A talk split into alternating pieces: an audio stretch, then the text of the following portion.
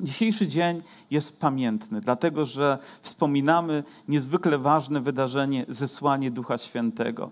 Wielu uznaje, że jest to początek narodzin Kościoła, więc dzisiaj są urodziny Kościoła, który trwa od ponad dwóch tysięcy lat. I wiecie co? Ma się dobrze i będzie miał się dobrze, zwłaszcza tam, gdzie dzieło Jezusa jest wykonywane, gdzie jest obecność Ducha Świętego. Powiem, gdy myślimy o Duchu Świętym, to możemy też przywołać niektóre symbole, które są z nim związane. Macie jakiś pomysł? Duch Święty to olej, prawda? Moglibyśmy powiedzieć. Duch Święty to woda. Moglibyśmy również i, znaleźć uzasadnienie tego w Biblii, ale jednym z symboli dla mnie Ducha Świętego jest również ogień. Ogień, który rozpala, ogień, który oczyszcza, ogień, który daje ciepło, ogień, który daje światło, ogień, którego tak bardzo potrzebujemy. I czytając Boże Słowo, z pewnością wy również tak robicie, że gdy pojawia się jakieś symboliczne zagadnienie, to od razu odnosimy to, znając całą Biblię, do odpowiednich e, rzeczy związanych z interpretacją tego słowa. Gdy czytam o skale, myślę o Jezusie. Gdy czytam o mannie, myślę o słowie, które Bóg daje nam każdego dnia. I gdy dochodzę do miejsc, gdy czytam o ogniu, to myślę sobie też o dziele Bożym, o dziele, które On wykonuje. Oczywiście ogień też jest używany w innym kontekście, pewnego niebezpieczeństwa, zagrożenia, tym, co może spotkać ludzi, którzy nie są też mu wierni do, do końca, ci, którzy nie wytrwają, o czym mówi Księga Objawienia. A dzisiaj chciałbym sięgnąć do kilku historii ze Starego Testamentu, z Nowego Testamentu, do pewnych wypowiedzi Jezusa i pewnej modlitwy, do której nas zachęca. I oto tak w pierwszej Księdze Królewskiej czytamy historię dotyczącą pewnej walki, która stoczyła się na górze, która brzmi bardzo smakowicie, Karmel. Tam oto pojawia się niezwykła rzecz. Naprzeciwko jednego człowieka, Bożego człowieka, Bożego proroka, staje 450 proroków Baala. Jeden Boży człowiek i 450 innych proroków. To trudno nawet sobie wyobrazić taką liczbę 450 do jednego. Ja mówię, jeden na dwóch, jeden na trzech, jeden na pięciu wydaje się dużo, jeden na dwunastu, jeden na stu, to i tak aż nadto. A co dopiero jeden do 450. Lecz ta historia chciałbym, by rozpoczęła się u nas już w 17 rozdziale, gdy oto prorok zawędrował poza Izrael do pewnej wdowy, która ugościła go, oddając mu wszystko, oddając mu swój chleb, oddając mu mąkę, oddając mu to, co mogła nawet dać synowi. W zasadzie sama została bez niczego, ale on daje wtedy taką obietnicę. Mówi: Mąka w garcu nie wyczerpie się, oliwy w bańce nie zabraknie, aż do dnia, kiedy Pan spuści deszcz na ziemię. Bóg ma moc o nas się zatroszczyć. I On mówi: Nigdy nie zabraknie ci tego, co ja obiecuję. Bóg zawsze wypełni swoją obietnicę. Izrael znalazł się w trudnym położeniu. Nie było deszczu nie przez miesiąc, nie przez dwa, nawet nie przez pół roku, nawet nie przez rok, ale pamiętacie, ile nie było deszczu? Ponad trzy lata, trzy i pół roku, niewyobrażalna susza, wszystko umiera na naszych oczach. Nieraz, gdy susza trwa zbyt długo, jedziemy i widzimy, jak łąki są wyschnięte, jak lasy są wyschnięte, jak wzbudzają się pożary. Powiem, ale wciąż gdzieś w naszych kranach płynie woda i to daje nam nadzieję. Ale w tamtych czasach tak to nie wyglądało. Ludzie żyli, nie wiedząc, co wydarzy się kolejnego dnia. Przez trzy i pół roku deszcz nie spadł, ani jedna kropla na tą wyschniętą wyschniętą ziemię. I oto taka obietnica. Mówi, oddaj mi wszystko, a ja się o ciebie zatroszczę. Oddaj mi to, co masz w spiżarni, a ja sprawię, że ona na nowo się wypełni. Że ja spuszczę deszcz. Trzy i pół roku. Policzcie to razy 365 dni i jeszcze 180 i będziecie mieli liczbę później godzin, przez które nie spadła ani jedna kropla. A Bóg mówi, a ja zatroszczę się i spadnie, i spadnie deszcz.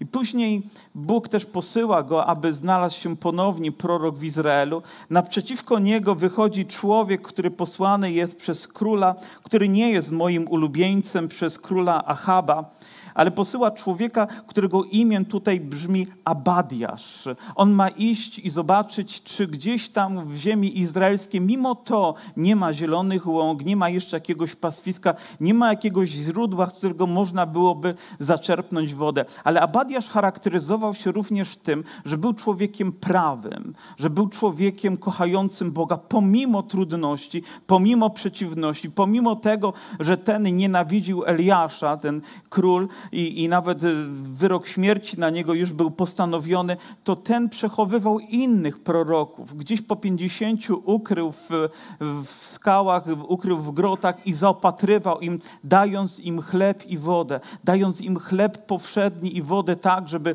oni mogli przetrwać.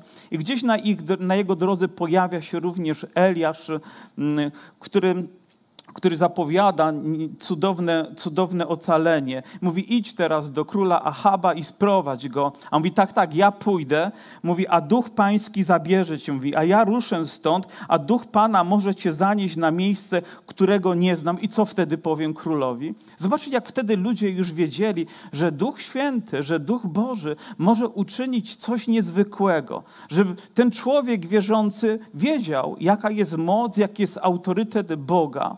I mówi, tak, tak, ja pójdę, a ty gdzieś odfruniesz, bo Pan cię zabierze i co, i co wtedy zrobię? I czasami nam się wydaje, że kiedy, kiedy Bóg daje swoją obietnicę, do czegoś nas zachęca, to my i tak z tego powodu możemy ponieść jakieś fiasko, jakieś konsekwencje. Jest to nieprawdą, jest to kłamstwem. Jeżeli Bóg coś obiecuje, to On to wypełni. Amen? Naprawdę wypełni w naszym życiu. Nawet gdyby ta ziemia przez trzy i pół roku była wyschnięta, nawet gdyby gleba na naszych serc była wyschnięta tak, że, że powiem, kruszyła się niemal pod wpływem, e, pod wpływem tego braku wody, to i tak Bóg ma moc uczynić ją na nowo żyzną, że gdy ziarno tam wpadnie, zakorzeni się i później wyda plon. Być może nasze serca są obciążone przez ten trudny okres, kiedy nie mogliśmy być w społeczności, ale dzisiaj jest czas, kiedy Bóg mówi: Ja chcę zesłać swój deszcz, ja chcę odpowiedzieć na potrzeby swojego ludu. Ja chcę na nowo rozpalić Twoją wiarę. Ja na nowo chcę podnieść Twojego ducha. Ja na nowo chcę poprowadzić Cię w swojej mocy i swoim autorytecie. I oto dochodzi do tej konfrontacji. Oto naprzeciwko, mm, naprzeciwko proroka Eliasza pojawia się 450 czcicieli Baala. Baal był fałszywym Bogiem. Był Bogiem, który miał usta, a nie mówił. Pewnie miał ręce, ale nie mógł się nimi posługiwać. Miał nogi, pewnie gdzieś tylko w rzeźbach czy, czy w obrazach, ale nie mógł nic uczynić ponieważ był martwy. I było 450 jego czcicieli. To wydaje się absurdalne. Jak można czcić nieżywego Boga? Jak można czcić martwe bóstwo? Ale ludzie do takich absurdów dochodzą. Pieniądz jest martwy. Jest tylko papierkiem, jest tylko liczbą, a ludzie mimo to oddają mu cześć, oddają mu swo swoje serce, oddają mu swoje myśli, oddają mu swoje talenty. On obiecuje, że da ci to, co może dać ci tylko i wyłącznie żywy Bóg święty, Bóg pełen mocy i chwały Boga. Wiecie, i też Eliaszowi wydawało się, że on jest taki osamotniony, że on jest tylko sam. To nie było prawdą, bo było jeszcze wielu innych proroków ukrytych w skałach, schowanych, ale mamy czasami takie poczucie, że jesteśmy sami, że gdzieś odizolowani, a naprzeciwko nam 450 czcicieli Bala. Czy nigdy nie miałeś takiego poczucia, że jesteś osamotniony, że ludzie cię nie rozumieją, że ludzie są gdzieś gdzieś dalecy, obcy, że ludzie nie rozumieją Twoich myśli, Twojego serca, nie rozumieją, jak bardzo kochasz Boga, jak bardzo chcesz Mu służyć i ciągle jakieś przeciwności i trudności, które pojawiają się na Twojej drodze. Jeżeli nie, to nie myślicie tak jak ja, bo czasami każdy z nas ma podobne poczucie, ale to nie znaczy, że ono jest prawdziwe. Jest to emocjonalne, jest to duszewne odczucie, ale nie jest to prawdziwe, nie jest to realne, bo Bóg zawsze jest razem z nami i mamy prawo na nawet do tego, żeby czasami mieć takie chwile. Nigdy życie nie składa się tylko z chwil, kiedy jesteśmy na wyżynach. O, super, idziemy do przodu, alleluja, jesteśmy niezłomni. Jeżeli jesteśmy prawdziwi, to mamy również dni, kiedy przychodzimy przez doliny, kiedy czujemy się niezrozumiani, nawet przez najbliższe osoby, czujemy się osamotnieni, a nawet porzuceni. Ale nie jest to prawdą, ale takie mamy odczucia, bo zawsze niezmiennie, bez względu na to, co czujesz ty i ja, Bóg jest razem z nami. I nawet gdy prorok miał takie chwile, to Bóg był z nim. I Bóg jest ze swoim kościołem. Być może odczucia były różne, myśli, które temu towarzyszyły, były różne, ale Bóg był, jest i będzie z nami. Aleluja! Ten, który rozpoczął swoje dzieło i tymi słowami rozpoczynaliśmy też ten okres trudny dla Kościoła. Ten, który rozpoczął na swoje dzieło, będzie kontynuował. I powiem wam, wyczekiwaliśmy tego dnia, kiedy Pan na nowo wypełni swoją spiżarnię, kiedy na nowo ludzie przyjdą, aby oddawać Bogu chwałę, aby Bóg zesłał swój deszcz, aby rozpalił nasze serca ogniem swojej mocy. Amen? I oto dochodzi na tej sytuacji, na tej górze do, do, do tej konfrontacji. I, I nawet prorok mówi do, do tych ludzi tak, mówi, wiecie co, mówi, weźcie sobie cielca, weźcie drwa, złóżcie go na niego i później módlcie się, niech Bóg, niech Bóg odpowie. I oto daje takie słowa. Przeto wzywajcie wy imienia waszego Boga, ja zaś będę wzywał imienia Pana. Ten zaś Bóg, który odpowie ogniem, jest zaiste Bogiem. Podoba Wam się? Ten zaś Bóg, który odpowie ogniem, jest zaistym Bogiem. I odpowiedział całe ludy: Dobrze, niech tak będzie. I oto czytamy, że wzięli tedy cielca, którego im dano, oprawili go i wzywali imienia Bala od rana aż do południa, mówiąc: Balu, wysłuchaj nas lecz nie było żadnej odpowiedzi. Wykonywali przy tym taniec kultowy wokoło ołtarza, który wzniecili. A gdy nastało południe, Elias zaczął drwić z nich, mówiąc: Wołajcie głośniej wszak jest Bogiem, ale może się zamyślił, lub jest czym innym zajętym, lub może udał się w drogę, albo może śpi. Niech się więc wzbudzi. Wołali więc głośno i według swojego zwyczaju zadawali sobie rany nożami i włóczniami, aż krew po nich spływała. Próbujecie sobie wyobrazić to zjawisko, gdzie tańczą, zadają sobie rany, krew ścieka z nich gdzieś na, na ziemię, wsiąka w tą ziemię. Straszne zjawisko, a z nieba nie spadła ani jedna iskra. Przypomina mi się takie powiedzenie, że wołała baba do obrazu, a obraz do baby ani nie wiem, czy to jest właściwe powiedzenie, ale czasami mam wrażenie, że tak może wyglądać modlitwa ludzi, którzy modlą się do niewłaściwego Boga. Ponieważ jest tylko jeden Bóg, który może odpowiedzieć na nasze modlitwy. Tylko jeden Bóg, który może odpowiedzieć ogniem, potwierdzającym swoją moc i swój autorytet pośród swojego ludu. Tak się nie stało, gdy oni wzywali od rana do wieczora. Nawet jak oni stali się czcicielami takiego fałszywego bóstwa, jak to się stało, że ich serce zostało zainfekowane. Wiecie, myślę, że jakaś rządza jakieś myśli związane z tym, że otrzymają coś szybko, łatwo i wygodnie.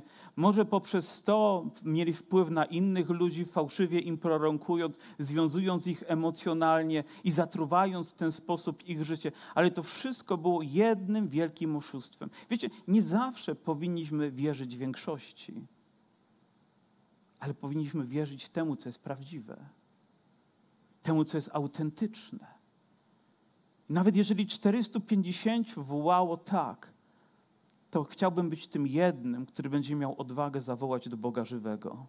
Do Boga, który jedynie ma moc odpowiedzieć ogniem. I rzeczywiście czytamy dalej. Wtedy Eliasz rzekł do całego ludu: Przystąpcie do mnie. A gdy lud zbliżył się do niego, on naprawił zburzony ołtarz Pana. I to pierwsza rzecz, która się dzieje po tym, jak tamci nie uzyskali tej, od, tej odpowiedzi. Eliasz naprawia ołtarz Pana.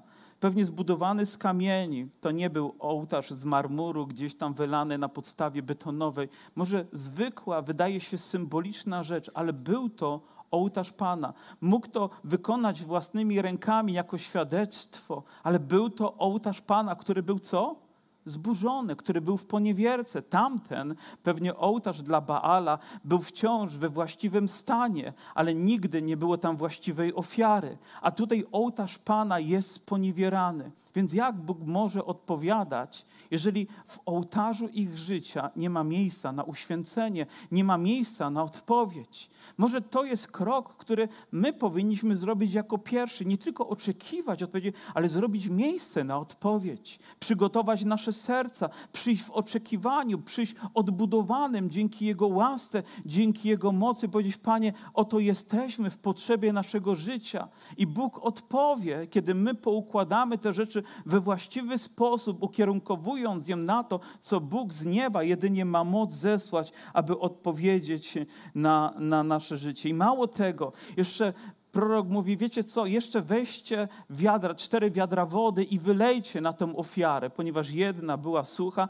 a to mówi, na, wodą polejcie. Mówi, zróbcie to jeszcze raz. Zobaczcie, robi to w czasie suszy. Nie robi to w czasie, gdzie można gdziekolwiek zaczerpnąć wody. Każde wiadro wody w takim okresie jest bezcenne. Ja kiedyś widziałem jakiś program, gdzie benzyna w jakimś kraju lała się tak jak woda po, po chodniku, ponieważ była tańsza niż woda w ich kranie dlatego że tam więcej było ropy niż wody. To wydaje się dla nas niezrozumiałe, nielogiczne, ale jeżeli gdzieś brak jest wody, to staje się deficytem, dlatego że w tym jest życie.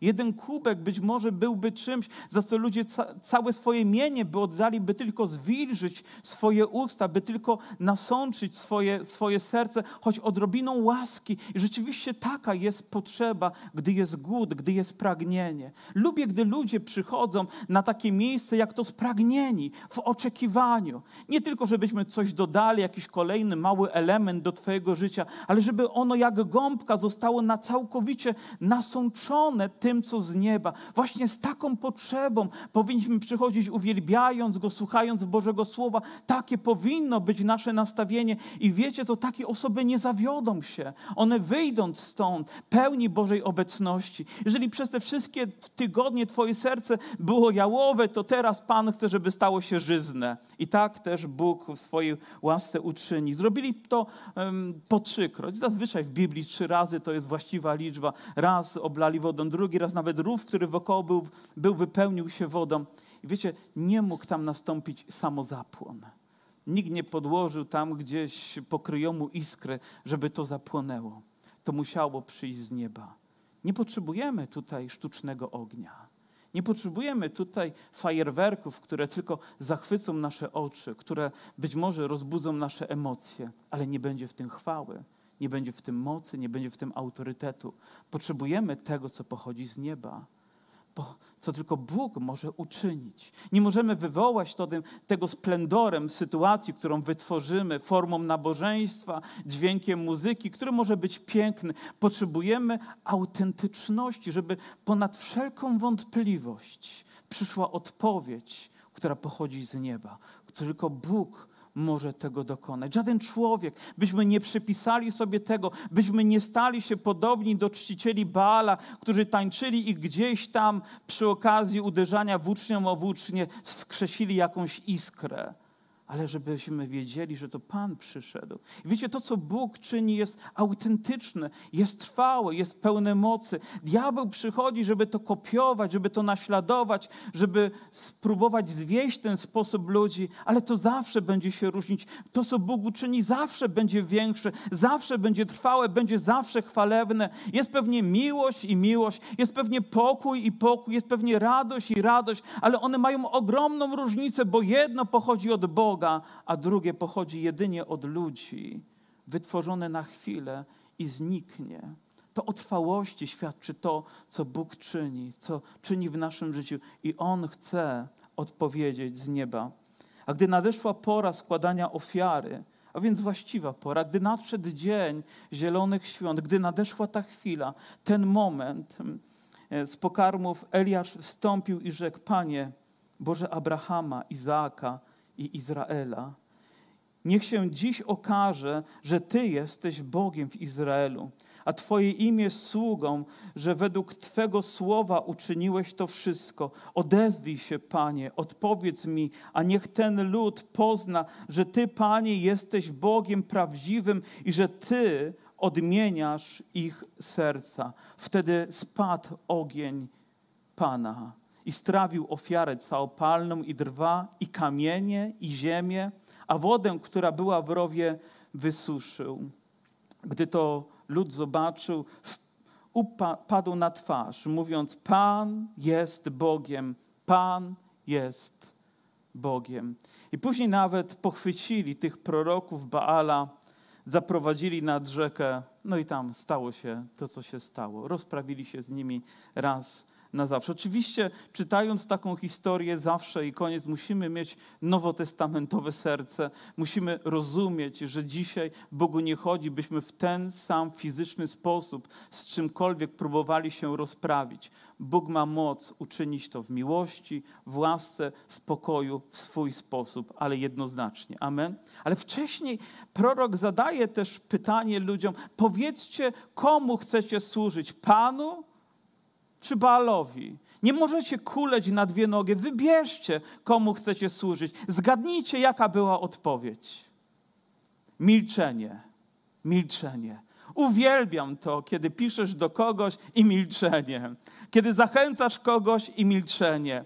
Zachęcasz do uwielbienia, milczenie. Zachęcasz do modlitwy, milczenie. Powiem naprawdę, ulubiona część kaznodziejskiego życia. Być może my również mówimy do dzieci, no, po, no milczenie nie jest to właściwa postawa, ponieważ bali się, nie wiedzieli jak się określić, wtedy milczeli. Ale gdy przyszedł ogień, gdy przyszła odpowiedź, gdy ofiara została strawiona, oto odpowiedzieli: Pan jest Bogiem, Pan jest Bogiem. Widzicie, gdy odpowiedź przychodzi z góry, gdy spada ogień, dokonuje to również tej różnicy, o której mówiliśmy tydzień temu w naszym życiu, prawda? Już nie milczą ci ludzie, ale odpowiadając, zachęceni tym, co się wydarzyło. Zwróćcie też uwagę na modlitwę proroka. On w zasadzie nie modli się o to, żeby teraz jego autorytet został wyniesiony, żeby ludzie na niego patrzyli jak na święty obrazek, żeby on stał się ikoną Izraela, choć był Bożym mężem, był bohaterem,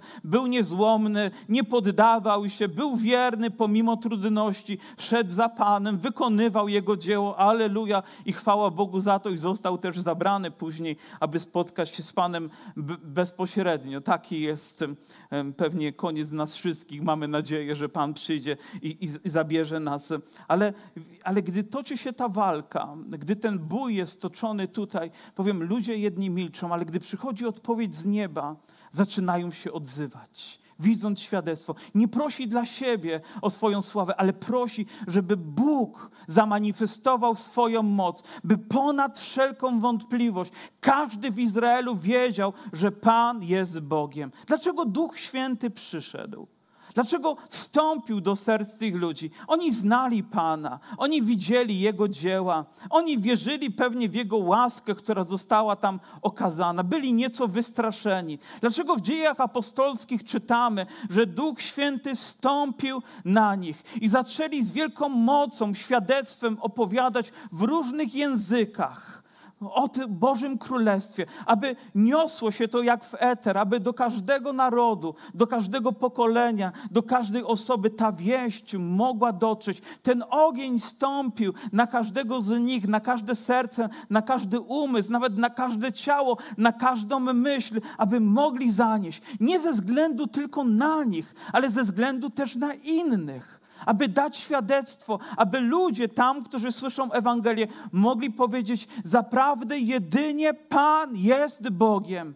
Dlaczego Bóg przychodzi do kościoła, aby wypełniać go swoją mocą, aby uczynić nam pewną radość i dać satysfakcję, dać lepsze samopoczucie, czy po to, aby Kościół wołał, aby ludzie na to świadectwo mogli zareagować, mówiąc, że Pan jest Bogiem aby skończył się czas milczenia, przełykania czegoś do środka, ale czas, kiedy możemy z odwagą wyznać w naszej wierze, zademonstrować to świadectwem naszego życia, że Pan jest Bogiem, rozprawić się z wszelkim kultem, odbudować ołtarz Pana, aby każdego dnia nasze życie było ofiarą miłą, świętą Bogu, którą będziemy Mu składać nieustannie, bo przyszedł ogień z nieba, Bóg odpowiedział.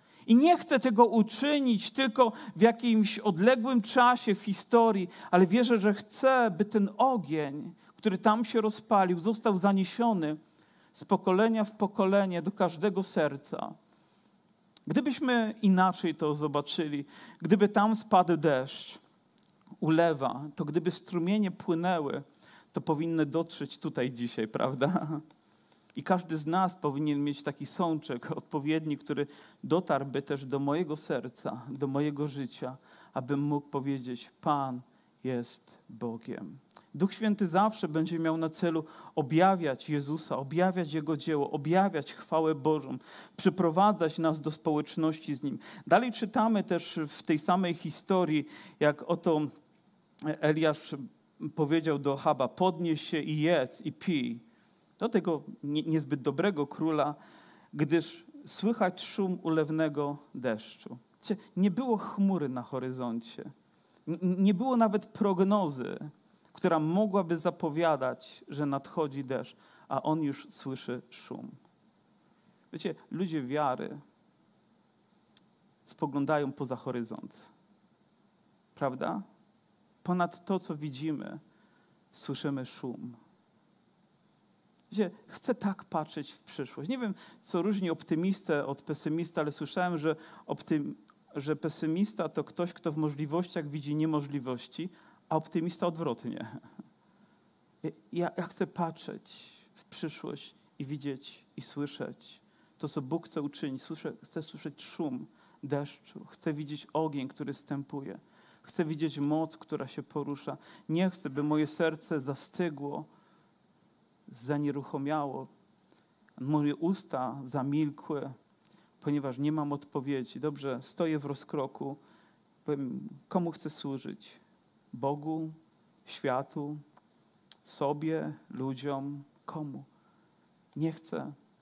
Powiem, asekurować się. Chcę stanąć we właściwym miejscu, być pełen Jego obecności i wyznawać: Pan jest Bogiem. Oni zaczęli opowiadać też wspaniałe dzieła, ale tutaj czytamy później, że on mówi do swojego sługi, mówi: Wstąp wyżej. No to też ładne słowa. Spójrz w stronę morza, a tam, a ten wstąpiwszy spojrzał i rzekł: Nie ma nic. I rzekł do niego: Powtórz to siedem razy. Ta Biblia też często się powtarza w Biblii. Za siódmym razem rzekł: Oto maleńka chmurka. A maleńka chmurka to inaczej obłoczek, prawda? To obłok, który się pojawia. Mówi: Oto maleńka chmurka, jak dłoń ludzka, wznosi się z morza. Wtedy rzekł: Idź i powiedz Ahabowi: Zaprzęgaj i jedź aby cię ulewa nie zaskoczyła. Tymczasem niebo pokryło się chmurami, zadał wiatr i spadł ulewny deszcz. Ahab więc wsiadł na rydwan i pojechał do Jezreelu. Eliasz zaś, Eliasza zaś ogarnęła moc Boga, bo przepasawszy swoje biodra biegł przed Ahabem aż do wejścia do Jezreela, do Izraelu. Ale mówię, ta mała dłoń, niczym obłoczek pojawiająca się, dla mnie to symboliczne również. Oto obłok, który zawsze towarzyszył Izraelowi, gdy szedł przez pustynię. Widzieli obłok, widzieli Bożą chwałę. Widzieli Boga, który jest obecny w ich życiu, który trzyma rękę nad nimi, który piastuje to, to, czego oni sami nie mogą uczynić, dba o ich bezpieczeństwo, zaopatruje ich w żywność. Nawet sprawia, że ze skały wytryskuje woda, zawsze troszczy się. Ten obłok jest zapowiedzią tego, co Bóg chce uczynić, zesłać ten ulewny deszcz, który zostanie sprowadzony na Izraela. Chcę widzieć nawet jeżeli dzisiaj to nabożeństwo byłoby jedynie obłokiem, to ja wypatruję deszczu. Jeżeli byliśmy tutaj na tym miejscu, gdzie było nas pięć osób, może jeszcze kilka więcej do tych, którzy tutaj usługiwali technicznie i prowadzili nabożeństwo, dla mnie może to był jak obłok. Dzisiaj to jest już prawie jak deszcz, ale ja oczekuję jeszcze ulewy, że jeszcze będzie więcej i więcej i więcej i więcej i że lud Boży ogarnięty Jego duchem będzie miał odwagę wołać: Pan jest Bogiem. Jedynie Pan jest Bogiem Twojego życia i tylko On ma moc zatroszczyć się o każdą Twoją potrzebę. Ten ogień stąpił dwa tysiące lat temu.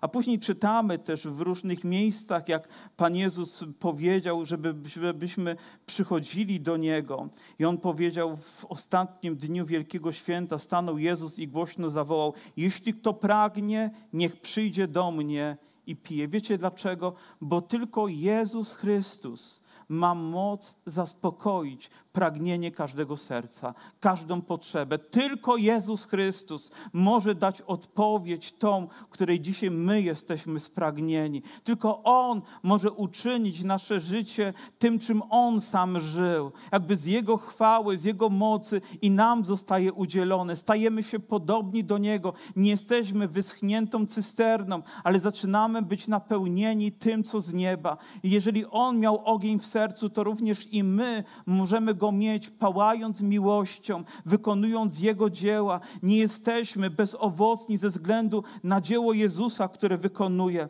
A to mówił o duchu, którego mieli przyjąć ci, którzy, którzy jeszcze wtedy nie przyjęli, albowiem Duch Święty nie był dany, gdyż Jezus nie był jeszcze uwielbiony.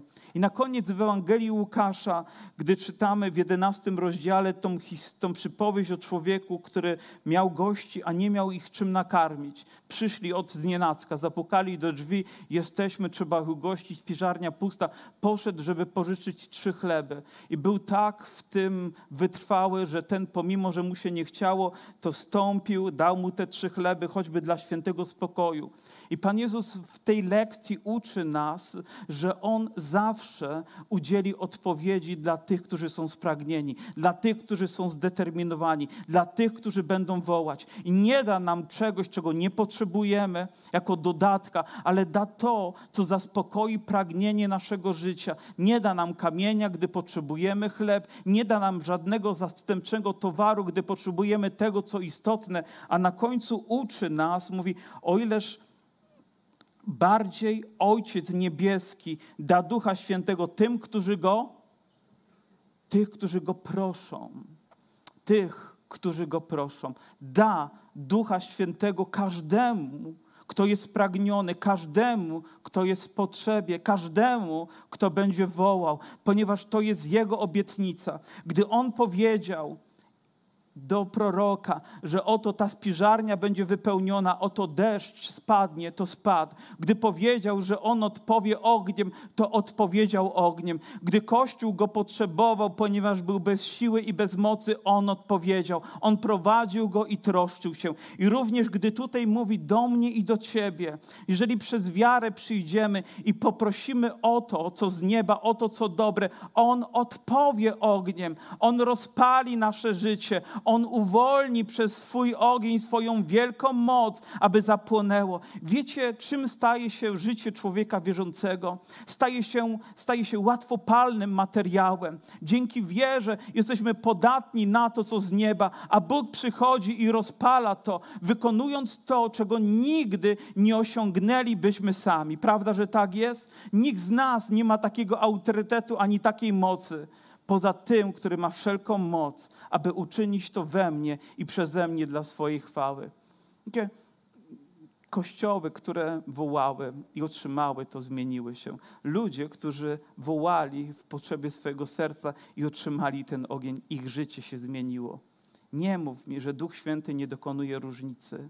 On dokonuje ogromnej różnicy. I nie tylko dla Ciebie, ale Ciebie czyni świadectwem. Oto gdzieś w małym miejscu, gdzieś mm, na zapleczu mm, jakiegoś warsztatu jest kaznodzieja, który modli się, żeby Bóg zamienił to w kościół i powstaje pięćsetny kościół. Wyobrażacie sobie? Bo przyszedł Duch Święty i uczynił to w swojej mocy, w swojej łasce. Jeżeli dzisiaj Twoje serce jest pragnione, to Bóg ma jedną odpowiedź: ogień z nieba. Ogień z nieba ogień z nieba. Nie po to, by nas strawił, ale po to, by nas rozpalił. Po to, by nadać kierunek, znaczenie i wartość naszemu życiu. Po to, by ugasić wszystko to, co niewłaściwe i rozpalić to, co będzie służyć Jego chwale. On uczyni to w wielkiej mocy. Uczyni to nie dzięki nawet naszym emocjom i zapałowi, ale dzięki pracy, będzie którą będzie wykonywał tylko On. Czytajcie całą historię. Gdziekolwiek Bóg pojawił się, manifestując swoją obecność, tam przychodziło zwycięstwo, tam wróg musiał ustępować. Tam ziemia zaczynała rodzić dobry owoc. Tam ludzie zaczynali żyć dla Bożej chwały. Tam ołtarz Pana był pielęgnowany i nigdy nie zabrakło na nim to, co święte, to, co służy Jego chwale. I tak samo ten obraz będzie towarzyszył Twojemu życiu. Oto Bóg chce odpowiedzieć ogniem z nieba w sercu każdego z nas, również w moim sercu. Wiecie, nasza tendencja jest taka, że rozpalamy się, ale czasami gasimy. Jakaś sytuacja, jakiś SMS, jakaś rozmowa, jakaś kolizja emocjonalna z ludźmi, jakaś życiowa trudność potrafi przyćmić ten ogień, ale Bóg chce uczynić go na nowo świętym, pełnym mocy, pełnym chwały. Są chętni? Powstańmy.